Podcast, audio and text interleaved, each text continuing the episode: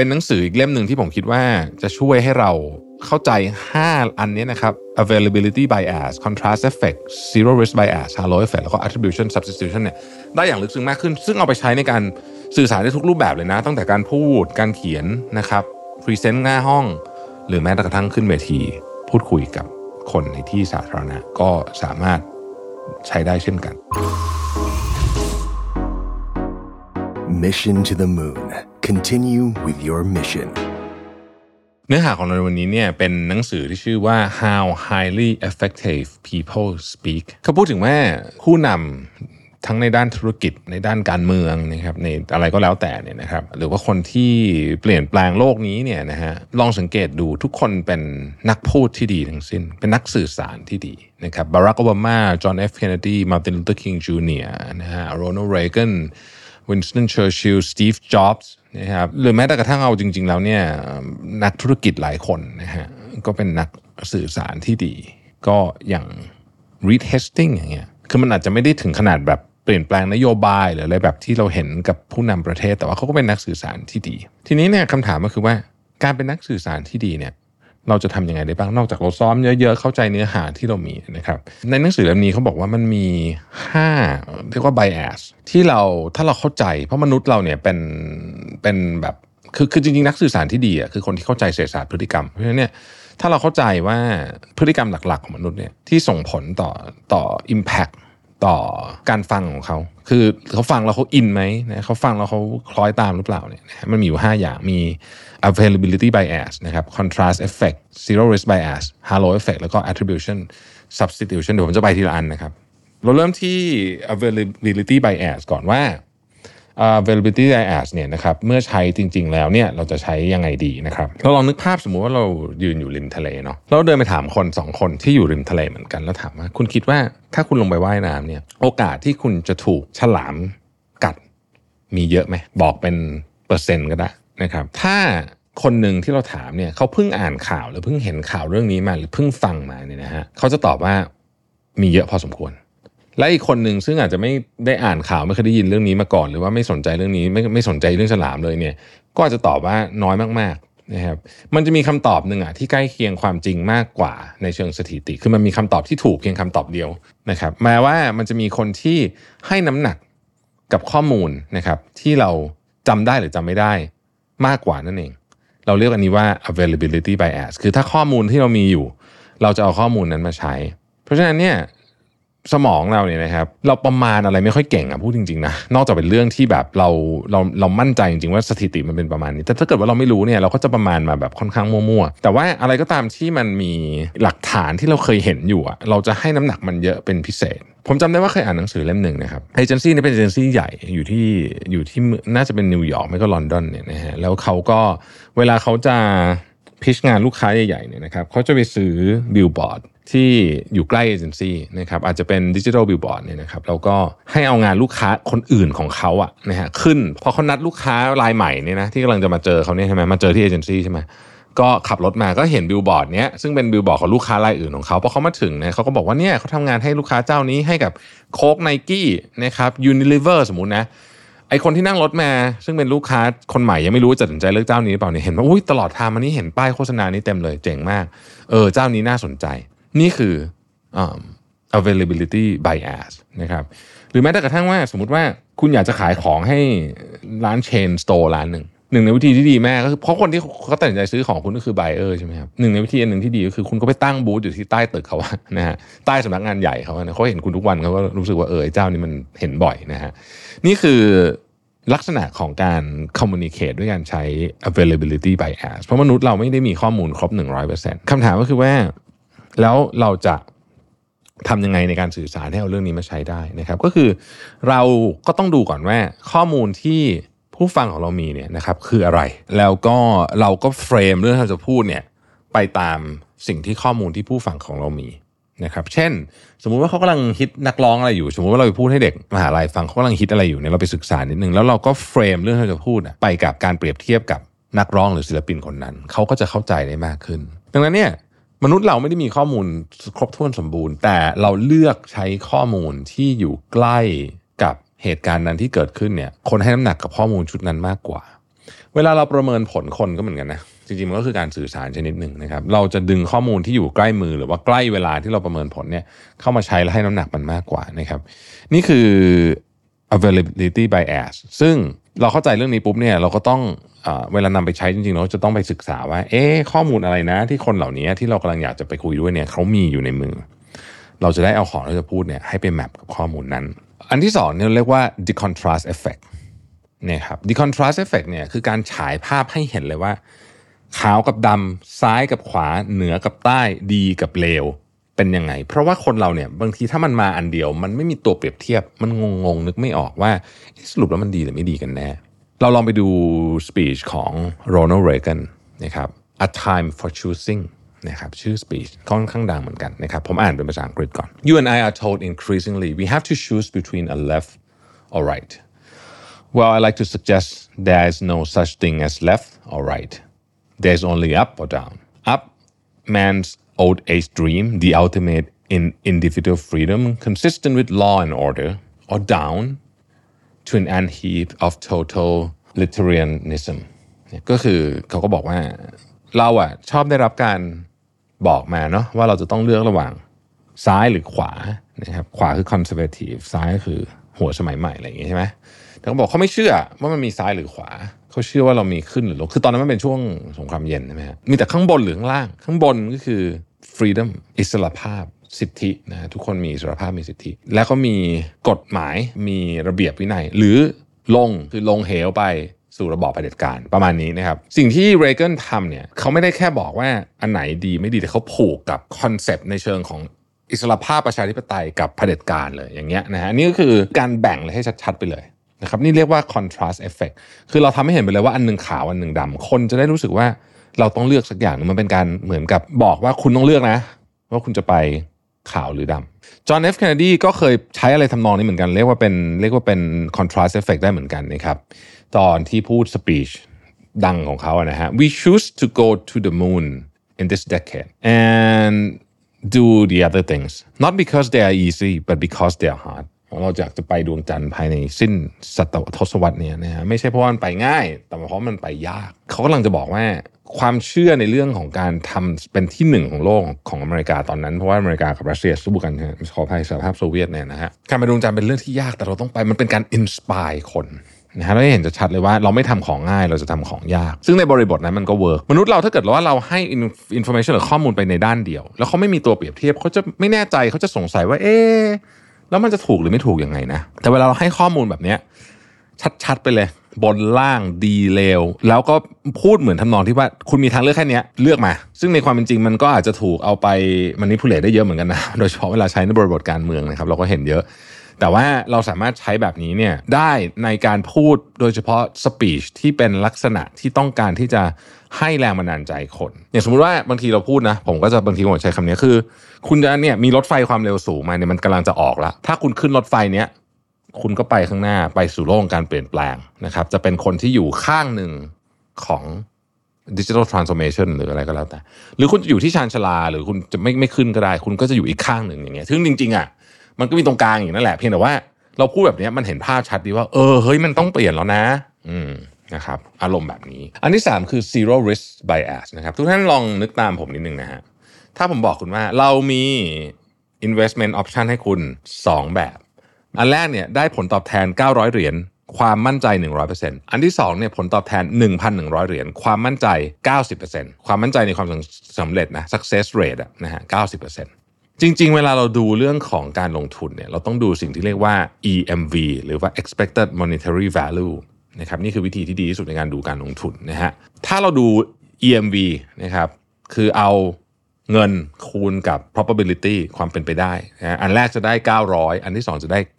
990 ซึ่งเราก็ควรต้องเลือกอันที่ 2 ก็คือ 1,100 แล้วมี 90%ที่จะ success แต่คนส่วนใหญ่เลือกอันที่ 1 แน่นอน เพราะคนส่วนใหญ่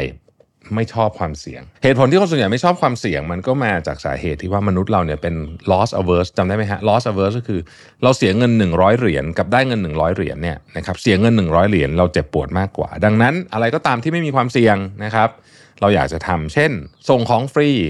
อะไรอย่างเงี้ยนะฮะไม่มีความเสี่ยงเราจึงอยากจะเลือกไปทางนั้นนะครับ หรือสินค้าที่บอกว่าซื้อเถอะถ้าเกิดคุณไม่พอใจเรายินดีคืนเงินคุณ 100%แบบเนี้ยนะฮะ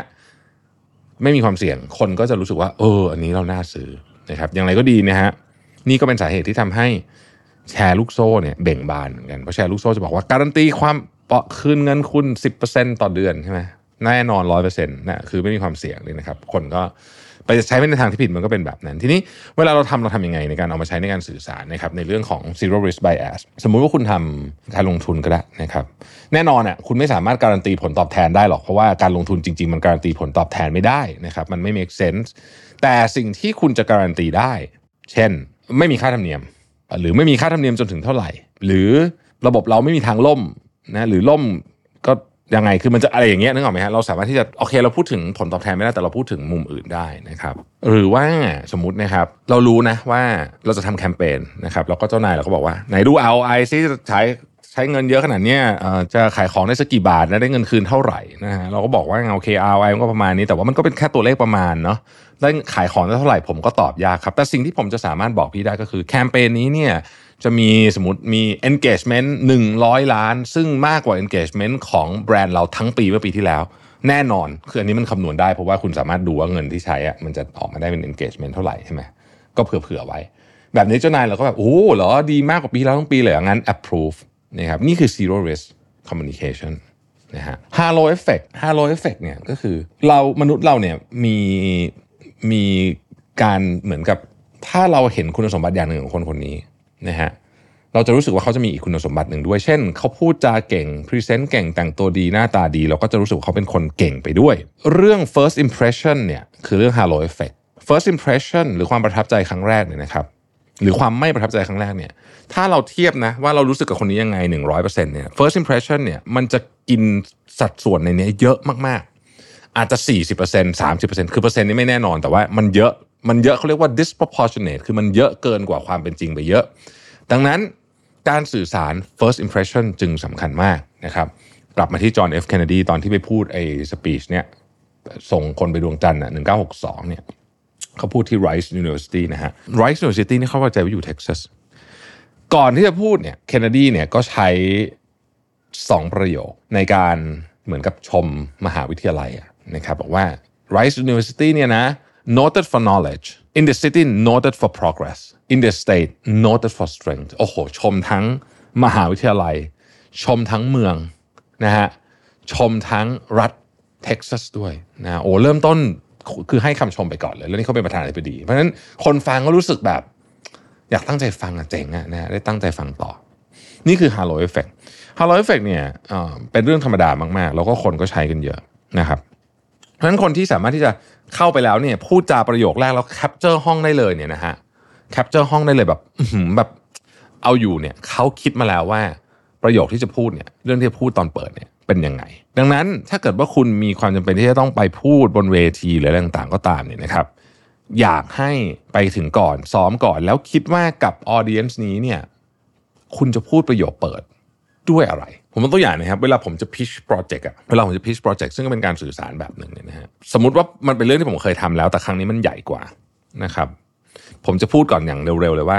เอ้ยโปรเจกต์แบบเนี้ยผมเคยทำมาละ ผมเคยทำโปรเจกต์ที่ increase sale มา 3,000%แล้วผมเชื่อว่าผมจะสามารถที่จะ repeat ความสำเร็จนี้ได้อีก เพราะฉะนั้นเนี่ยโปรเจกต์อันเนี้ยเราได้ขอเงินลงทุน 100 ล้านเนี่ย เราเชื่อว่าเราสามารถทำเงินคืนได้เท่านี้ นะครับและโอกาสมันไปยิ่งกว่านั้นอีกอะไรแบบนี้นะคือ คือมันก็เป็นการเปิดที่ทำให้คนรู้สึกว่าเออเออเออเออเออน่าสนใจน่าตั้งใจฟังดีนะครับ เพราะฉะนั้นการการเปิดนาทีแรกเนี่ยสำคัญมาก อีกเรื่องหนึ่งที่สำคัญเหมือนกันในหนังสือนี้เขาเขียนบอกว่าเรื่องการแต่งตัว เราก็ยังคงยืนยันอีกทีนึงว่าคุณไม่ต้องถมแบรนด์เนมเพราะจริงๆบางทีใส่แบรนด์เนมเยอะเกินไปมันดูตลกนะครับ ไม่ดีนะ แต่ว่าเอาพอประมาณนะครับในงานที่มันเป็นงานสำคัญสำคัญพูดสำคัญสำคัญเนี่ย overdress นิดนึง แม่ผมชอบสอนนั่นนะฮะ overdress นิดนิดไม่เป็นไรคำว่า overdress นิดนิดนี่คือต้องดูกาลเทศะด้วยนะไม่ใช่คุณไปงานแต่งงานแล้วคุณไปใส่ชุดขาวราตรียาวไม่ได้นะถ้าไม่ใช่เจ้าสาวเนี่ยใช่ไหม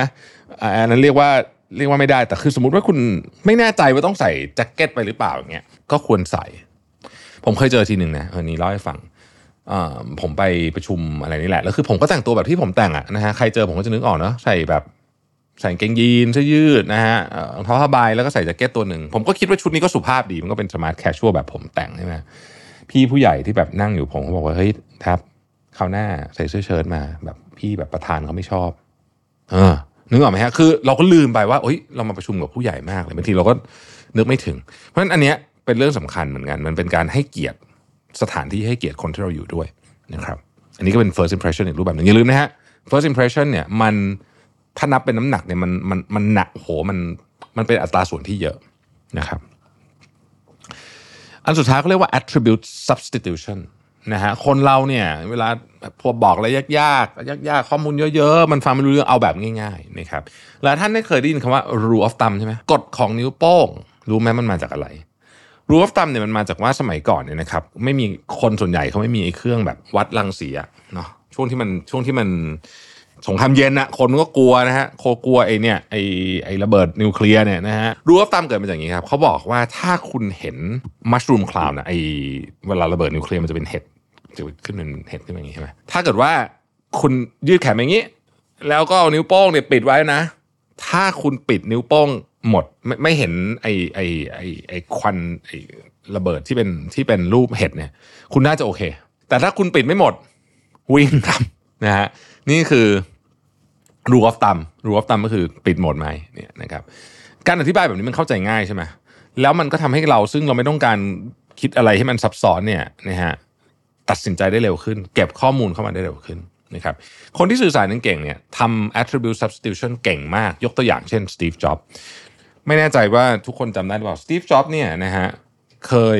เอาเปิดตัว MacBook เอ่อ MacBook Air นะฮะ สำหรับท่านที่ฟังอยู่ในพอดแคสต์นึกภาพตามผมนะซองเอกสารนะที่เราใช้ในออฟฟิศอะซองมานิลา A4 อะนะฮะ Steve Jobs เนี่ยเอา MacBook Air ตอนนั้นนะรุ่นแรกเลยนะ ใส่เข้าไป แล้วเขาบอกว่าวันเนี้ยเราจะมาเปิดตัว MacBook Air ซึ่งเป็นคอมพิวเตอร์ใหม่ของ Apple นะครับปกติอะถ้าเกิดเป็น CEO คนอื่นเนี่ยก็จะต้องบอกว่าสเปคเป็นไงนะฮะชิปเราเร็วขนาดไหน memory เท่าไหร่หนักกี่กิโล